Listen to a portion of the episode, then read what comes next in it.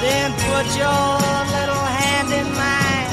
There ain't no hill or mountain we can't climb. Babe, I got you, babe. Hey everyone, I'm Alexa, And I'm Catherine. and we're the girls behind Tickets Please. And on today's episode, we're talking all about the movie Groundhog Day. Then put your little hand in mine. Hey everyone, I'm Alexa, And I'm Catherine. and we're the girls behind Tickets Please. And on today's episode, we're talking all about the movie Groundhog Day. Did you just get deja vu? That was weird.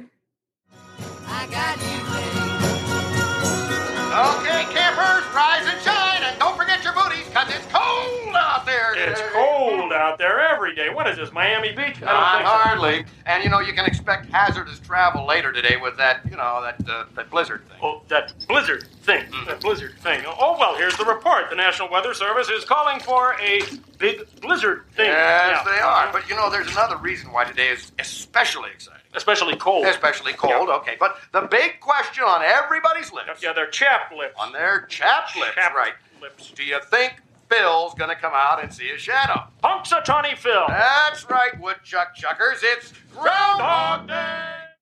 So you rewatched Groundhog Day for the second time yesterday, right? Correct. Wait, how long ago did you see it for the first time? Um, like a year and a half, maybe Mm. within the past two years. Because actually, I believe I heard heard from someone on a podcast. They were doing this thing. It was hundred movies they'd never seen before, but each movie had to have an actor in common. So you had to have a link in between the movies you watched. Like a almost like a six degrees of Kevin Bacon. Yes. type so thing. if I was watching Groundhog Day, I might watch on Caddyshack because I've never seen that either. It has Bill Murray in both, and then so on and so forth. And you have to pick for someone from Caddyshack. That's cool. And I was doing that. I never finished it. I actually have to dig up that list and and and continue. But I watched it as part of that, and I think I did that like a year and a half to two years ago. So, and I watched it for the first time and loved it, but haven't seen it since. And then I watched it again yesterday. It's like seriously one of the best movies ever. Yes. I love hearing you say that. I actually want to say, even objectively, I picked up on some really cool, like I'll get into it, geeky film stuff, and almost objectively so, one of the best movies I've ever seen. I think it's ranked on a lot of those top movie lists. Yeah. So the movie came out in 1993. It's written by Danny Rubin and Harold Ramis, which Harold Ramis stars with him in Ghostbusters and has worked on many of Bill Murray's movies and also directed the movie and directed a bunch of Office episodes. They talk about him on Office Ladies. Yeah.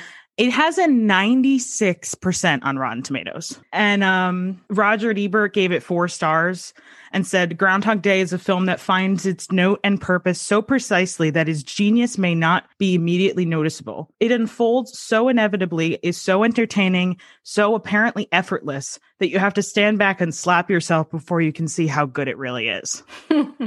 well, it's interesting that last line because he originally gave it three stars. And it wasn't until a number of years later that he revised it. Yeah. I wonder how often he's done that or if that was a special know. thing. So I remember when this came up on our 90s rom com episode, you said that this was one of your favorite movies of all time. It is. I didn't rewatch it to prepare for this episode, but I have seen it probably about, I don't know, over 10 times throughout my life. So Wow. I felt like I I probably remember it well enough. It is one of my favorite movies. I don't even know if I can explain why. It just mm-hmm. feels like home to me. Yeah. So what the one of the first things that I noticed actually relates to a conversation we had recently about why you can tell it's summer in pictures yeah. like that that don't have anything that gives you the indication it's summer. This movie looks like winter. Yeah, it does. The entire movie has a gray tint over it that makes everything just look a tiny bit duller, a tiny bit less saturated. And what's funny is because I checked because I was curious, it was filmed in Illinois in summer. I have a lot to say about this. so, first off, I read that they actually shot a bunch of versions of many of the outdoor scenes because they weren't sure what type of weather they wanted the movie to have at first. Like, Oh. Obviously, they knew the time of year it was going to be, Right. but they didn't know w- what the weather was going to be. And since it's every day being the same day, it had to be the same each day. Right. So the outdoor scenes they filmed multiple times in multiple weather conditions, which is wild. I'm so glad they chose like the overcast sort of bleak weather because there's something to me that's not only very fitting but also very cozy about that. Yeah. And that was one of the first things I noticed because of our conversation the other day. I was like, wow, I bet this was filmed not in winter. I also thought it was so interesting that it was filmed in Illinois because Mhm. we've touched on this before. yes. There's something about movies filmed there, especially in the 90s, that Yeah. have a, a similar, I don't know, tone or feeling. I know. I had no idea that suburban Illinois felt exactly like the East Coast. I had no, I had no idea that that was the same feeling. You wouldn't imagine it would, but I mean, just look at Home Alone, and this clearly it's And unmistakable. Christmas with the Cranks was filmed there. yes, Christmas with right? the Cranks is also Yeah. suburban Illinois. So I mean, it's unmistakable. So, what other cool facts did you learn? I learned that that Harold Ramis had this way of telling Bill Murray basically what his intentions behind each scene was. The key words they use basically Bill Murray would just ask Harold Ramis, good Phil or bad Phil. Like, mm-hmm. for the scene, was he being, you know, would, would he have good intentions or would he be an ass? You know, I never knew that this was what broke their friendship. I know. I read that. And they didn't speak for 20 years Yeah. until he was dying. Yeah. I mean, that's some heavy stuff. Especially because of the long relationship they had before then. Yeah. It's crazy. Obviously, they were very close friends before then, but also to create so much together, that's like an artistic partnership too. I mean, that's, Yeah. that's a lot. It's it's sad. It is really sad, especially that it lasted so long. Their rift. Yeah. Yeah. Stubborn old men. so I read that they considered four other actors for this part. Did you did you read that? I well? only saw two. Okay, so Ooh. the first the two that you probably saw were Michael Keaton and Tom Hanks. Yes. The other two, and I mean I don't know how true this is, but mm-hmm. from what from what I found, were Steve Martin and John Travolta. What the? And so apparently Tom Hanks turned it down because he knew he would have to play him as like a nice guy because that's who Tom Hanks is Yeah. and what people expected from him. And he knew he wouldn't do it justice in that way. And then apparently Michael Keaton just sort of didn't get it and was like, no, and then I saw it. that. that he just didn't understand the script. Imagine Steve if Martin. Michael Keaton had done what the hell is wrong with me? What's the movie? Beetlejuice? Yes, thank you. Imagine if Michael Keaton had done Beetlejuice and Groundhog Day. That would be like Bill Murray doing Ghostbusters and Groundhog Day.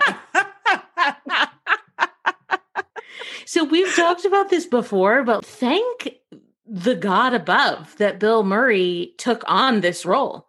It seems like they wrote it for him. Yes. It's insane. I know we've talked about how we love Bill Murray's style before, but I was really trying to hone in on like what it is. And I think I might have figured out what's something that makes him so hysterical is that he always seems like he's playing to a fictional audience he subconsciously knows is there. He always is making jokes. He's cracking jokes and being on for people like the characters are not usually entertained by his shenanigans. It's almost like he knows there's an audience that's watching him and he's playing to the house almost. It's feel it feels very like theatrical in a way. That is so observant and true. I would never in a million years have pinpointed that and been able to verbalize it or articulate it, but holy shit, that is true. It, you know what it made me think of when you're saying that? It's sort of like they say when you're writing to picture your ideal audience, but as a single person and write to that person mm-hmm. it's almost like he he that's what he's doing he's acting although i don't know if it is to that person but maybe like to that crowd to yeah that audience well like you said it almost seems like he's a half second away from turning and facing the camera and being like, "Do you believe these people?" it's like what? and like giving us a little wink. He's a fraction away from turning and looking deadpan right into the camera. Which is also so funny because the majority of the time that people actually do that, it's so cheesy and bad. Exactly. But, but with him, it just works. And I think he could pull it off. If he was Yeah. someone who looked right into camera and made some kind of a joke, it would be funny. It made be so many faces in Ghostbusters that felt like that too. Yes. He's like playing to this imaginary audience. No one in the world that he's in is ever entertained by his shit. They're all always like, get like, would you stop? Who are you acting for?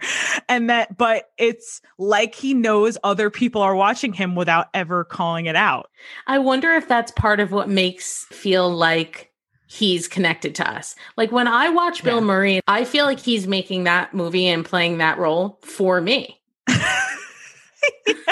That's got to be it. Wow, Alexa, Yeah. I'm really that that's amazing. I almost want to say, as integral as everybody else is, it he he basically it's a one man show. I mean, he essentially this entire he's carrying this movie on his back. The other Mhm. people are merely almost props to his his story. I mean, the people are almost interchangeable as far as who he's interacting with. They all have obviously their own little quirk because they all have to be like identifiable as the days repeat.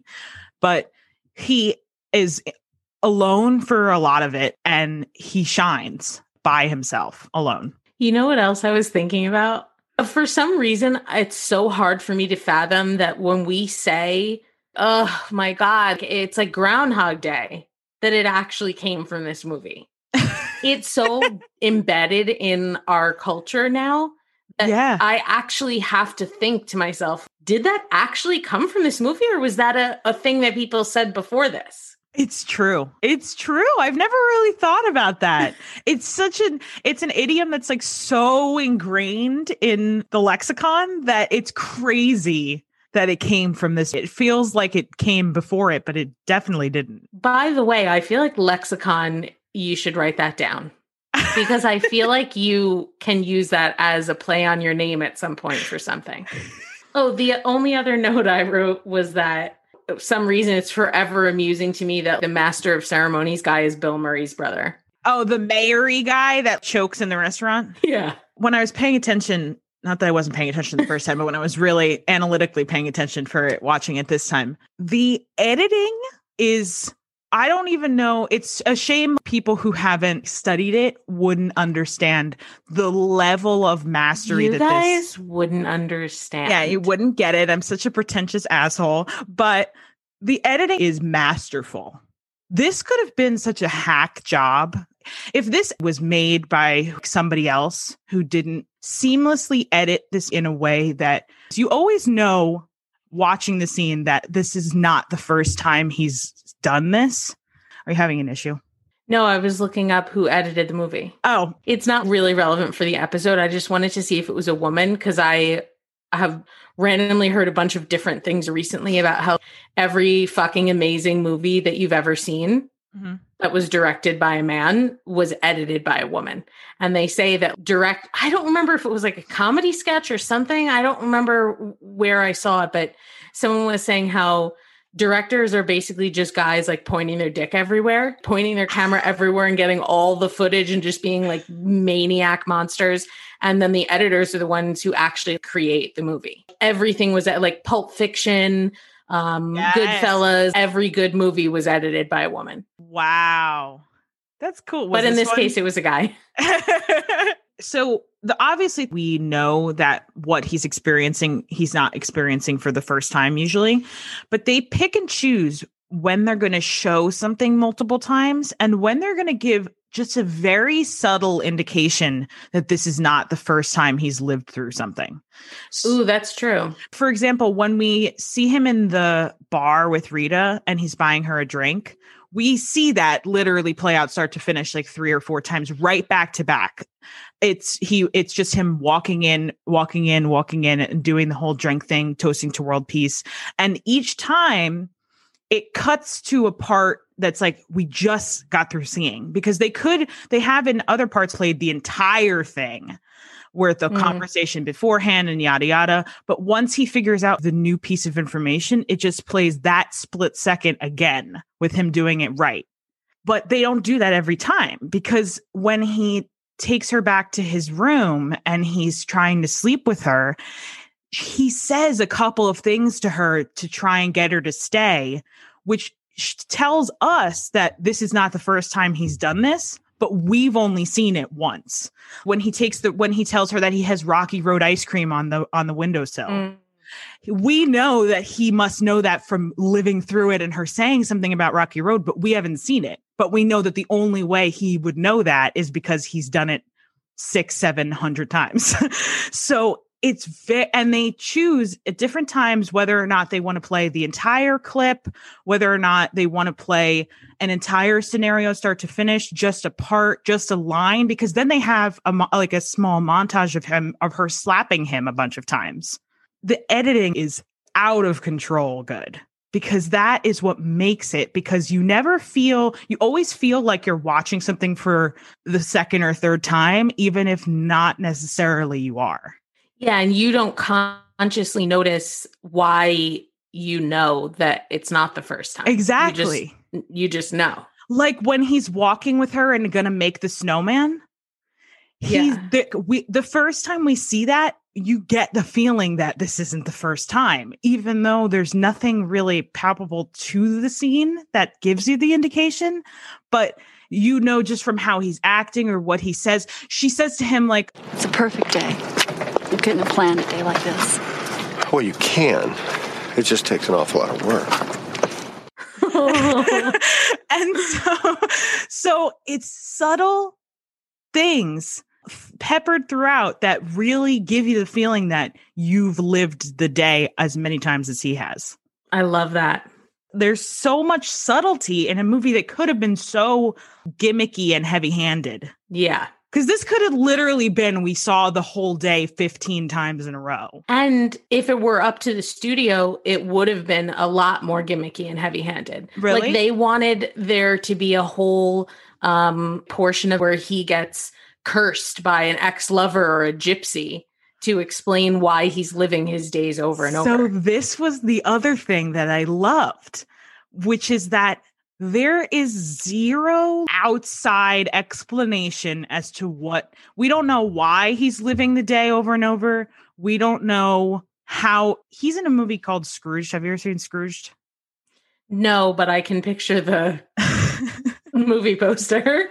basically a modern day Christmas Carol where he where he has basically like, ghosts come and tell him like, different scenarios. They take him through his life, whatever. That could have been this. There could have been some kind of it's a wonderful life ghost or whatever that tells him like oh you're stuck living this day over and over until you learn the lesson and then when he learns the lesson they show but they don't do any of that it feels very grounded for a movie that could have been very hijinksy. And like they respect the audience's intelligence enough to know that they can figure that part out. Exactly. Exactly. Because we watch it and we see what makes him able to stop living the day over and over. We don't need the explanation spelled out for us that the reason that he's able to continue living each day is because now he realized that he should be a, a better person. Yeah. we can see that from the movie. We don't need someone to explain it to us. And it's so cool that this movie doesn't do any of that like bullshit. It's interesting that you pointed that out because I was reading an article about Danny Rubin, the screenwriter, Mhm. on Vulture, and we'll share it in the show notes or we'll tweet it or something, where he talks about how after this came out, he moved his family to New Mexico. And there was a ton of attention and interest from the industry. They were trying to essentially like woo him back to LA because everybody wanted to hire him after this. Mm. And he went out to LA a bunch of times and had a ton of different meetings. And all the studios were pitching him movies that he refused to write.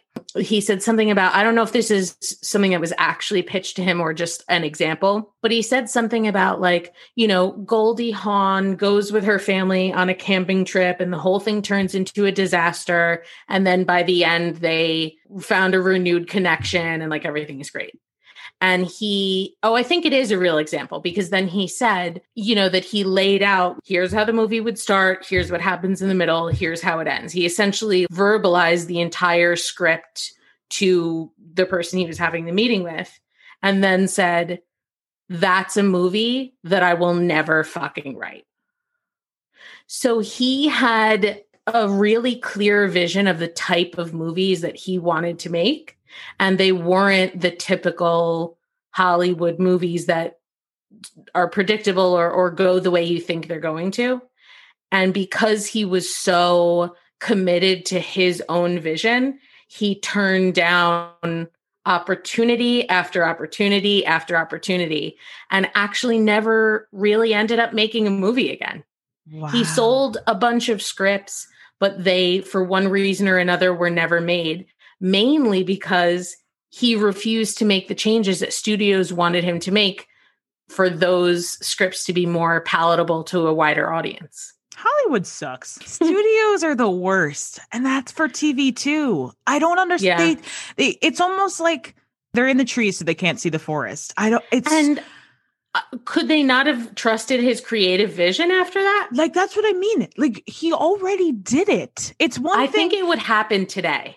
Yeah, that's true. It has come a long way when it comes to that. Like creators have seemed to have fought long and hard enough that when they have a clear way of wanting to do something or uh, or something unique to their style of creating that they tried their best not to interfere with that too much. How long do you think he was living the same day? So I have never myself tried to figure it out because that just stresses me out. Um, what was that other movie? It was Home Alone. I think it's Home Alone because you're trying. You said it's the part that everybody loves. You don't like because it's you trying to figure out the whole time who has it worse. yeah, there are other movies that do that to me too. When it has to do with time or years passing, or like mm-hmm. I don't know, that stuff stresses me out. So I don't have an opinion myself, but I've seen that some people say it's 10 or 12 years. Yeah. And I think the screenwriter, or I don't remember if it was the screenwriter or the director, mm-hmm. many years ago said it was about 10 years, but then revisited it and said, actually, it's more like 30 to 40 years. What do you think? I think I don't have a, a an opinion. I think it's probably if I had to like guess between what they said, I would say probably 30 to 40 because just from cuz he like learns French and plays the piano. So those that's got to how long I mean how many days would it take someone to be as good at learn at the piano as him? I mean it's got to be years. But 10 years i think is reasonable. Yeah i mean they true. say it takes 10,000 hours to master something right? So oh that's true. 10,000 hours figure what happens if you're doing let's say you're studying the piano for 3 hours a day. Mm-hmm. that's 9 years. Wow.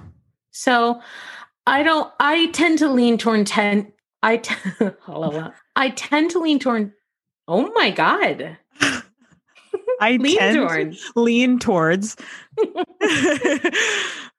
I want to say it's 10 years mainly because a the thought of having to live the same day for 30 or 40 years is the most horrific thing I could imagine, but also because I don't think it would have taken he wasn't that bad of a guy that would have taken him 30 or 40 yeah, years to become a different person.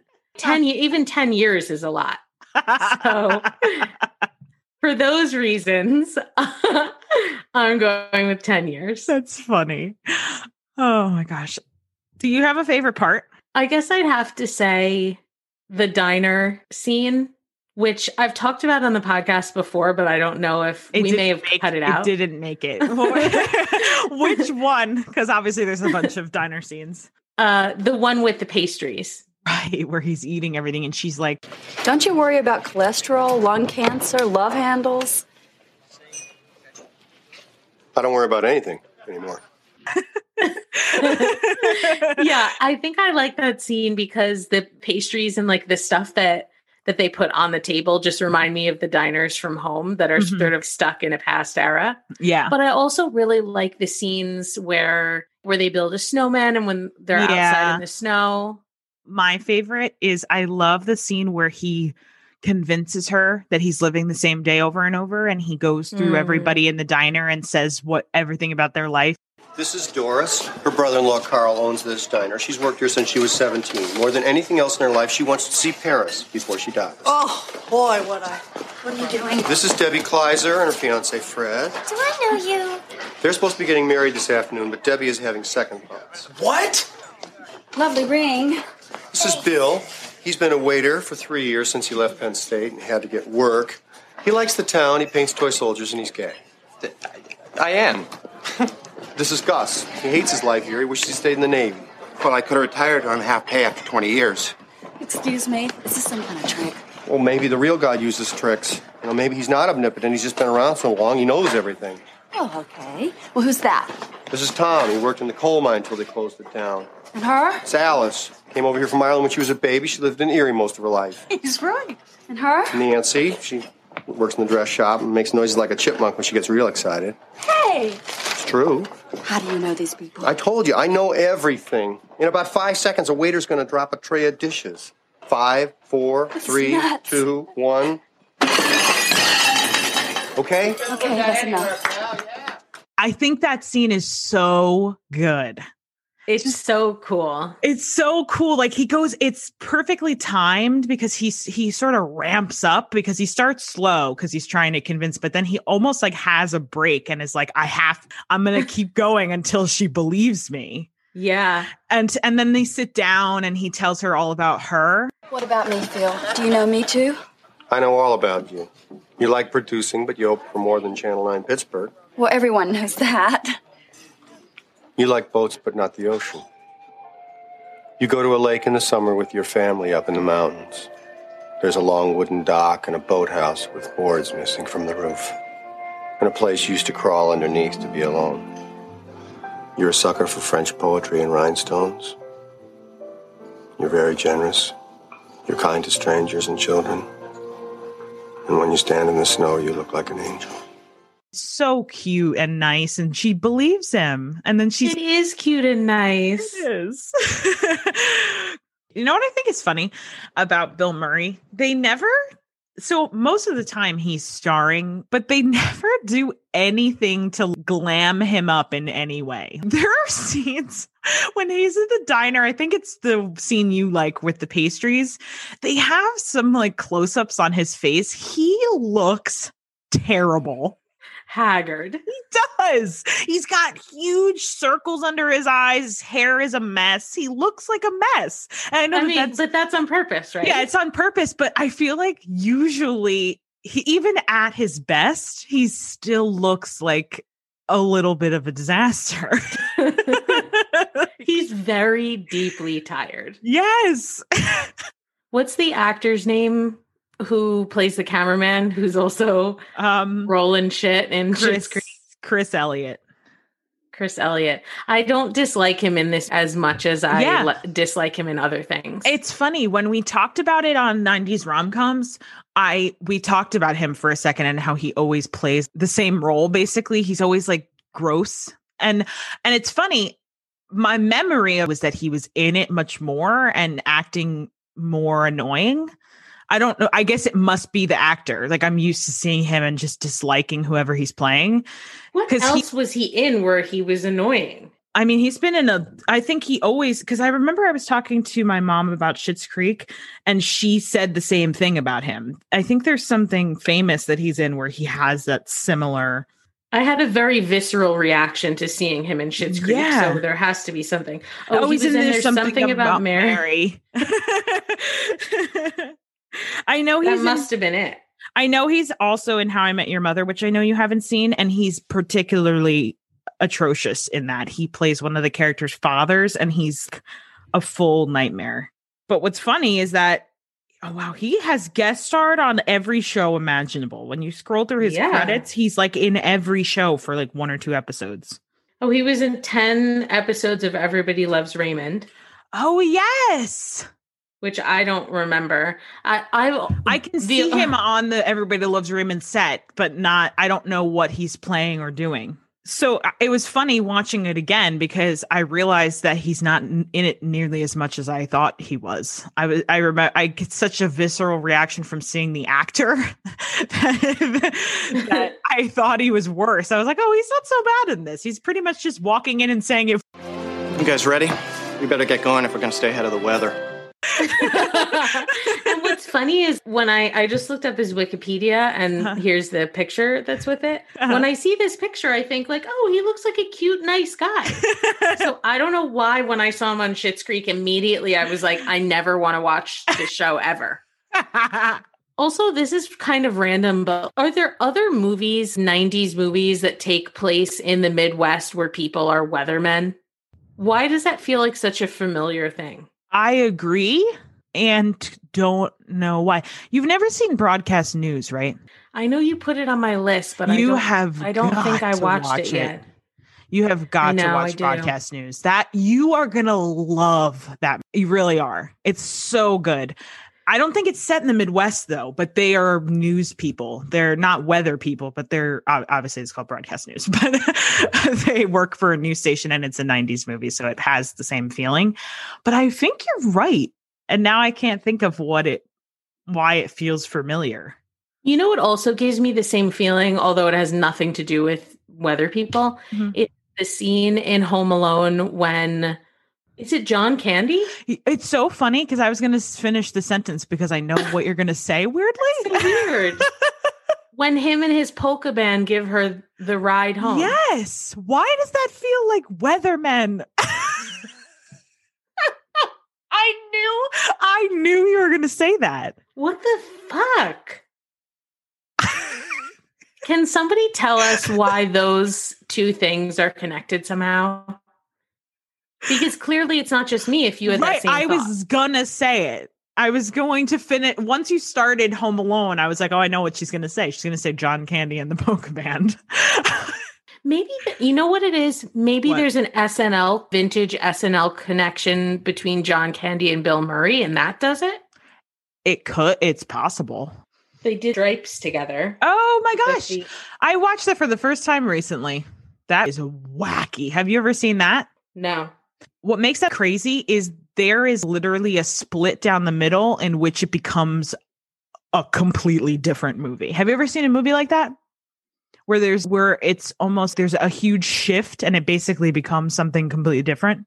I don't think so. And I have never seen it, but my dad says True Lies with Arnold Schwarzenegger is another movie that like the first half, he says it's really good. The only reason I know it is because he said like after I watched Stripes, he's like you got to watch True Lies. It's the same thing where halfway through it shifts and becomes like and it completely new. he's right. Actually, that's that is true. You've seen that? I have. Yeah, He said it's actually a great movie. That's what he said. he said it's a great movie and that it shifts and com- becomes a completely different movie, which happens in Stripes. Stripes is about this like ragtag group of people who are at a military base becoming like in the military and they are slacker people who don't take it seriously. And Bill Murray is obviously leading the charge on that front. then it becomes like this they are in a tank and they're like infiltrating a base. It's so crazy. I'm maybe I'll watch that if you also watch True Lies. I'm going to watch True Lies. Okay. True Lies. Oh my gosh, I might even rewatch that too. He I haven't said seen it. that in many years. because he got me this magazine that has like 500 movies you have to see or something. And I was making my way through it. That's and- so cute, by the way, that he would get that for you. Yeah. Like he really knows you. That's so cute. and it's I was making my way through it. It's really great. It come it like breaks it down into categories.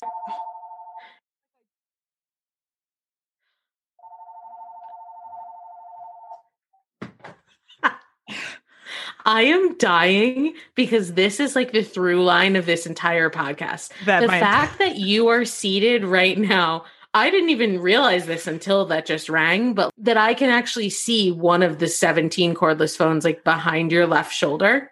This is the inter- this is the pivot of the whole operation too. This is this the one. If this phone is ever missing, it's like a beacon that goes off. I think he probably just felt a pang where he is that I touched it.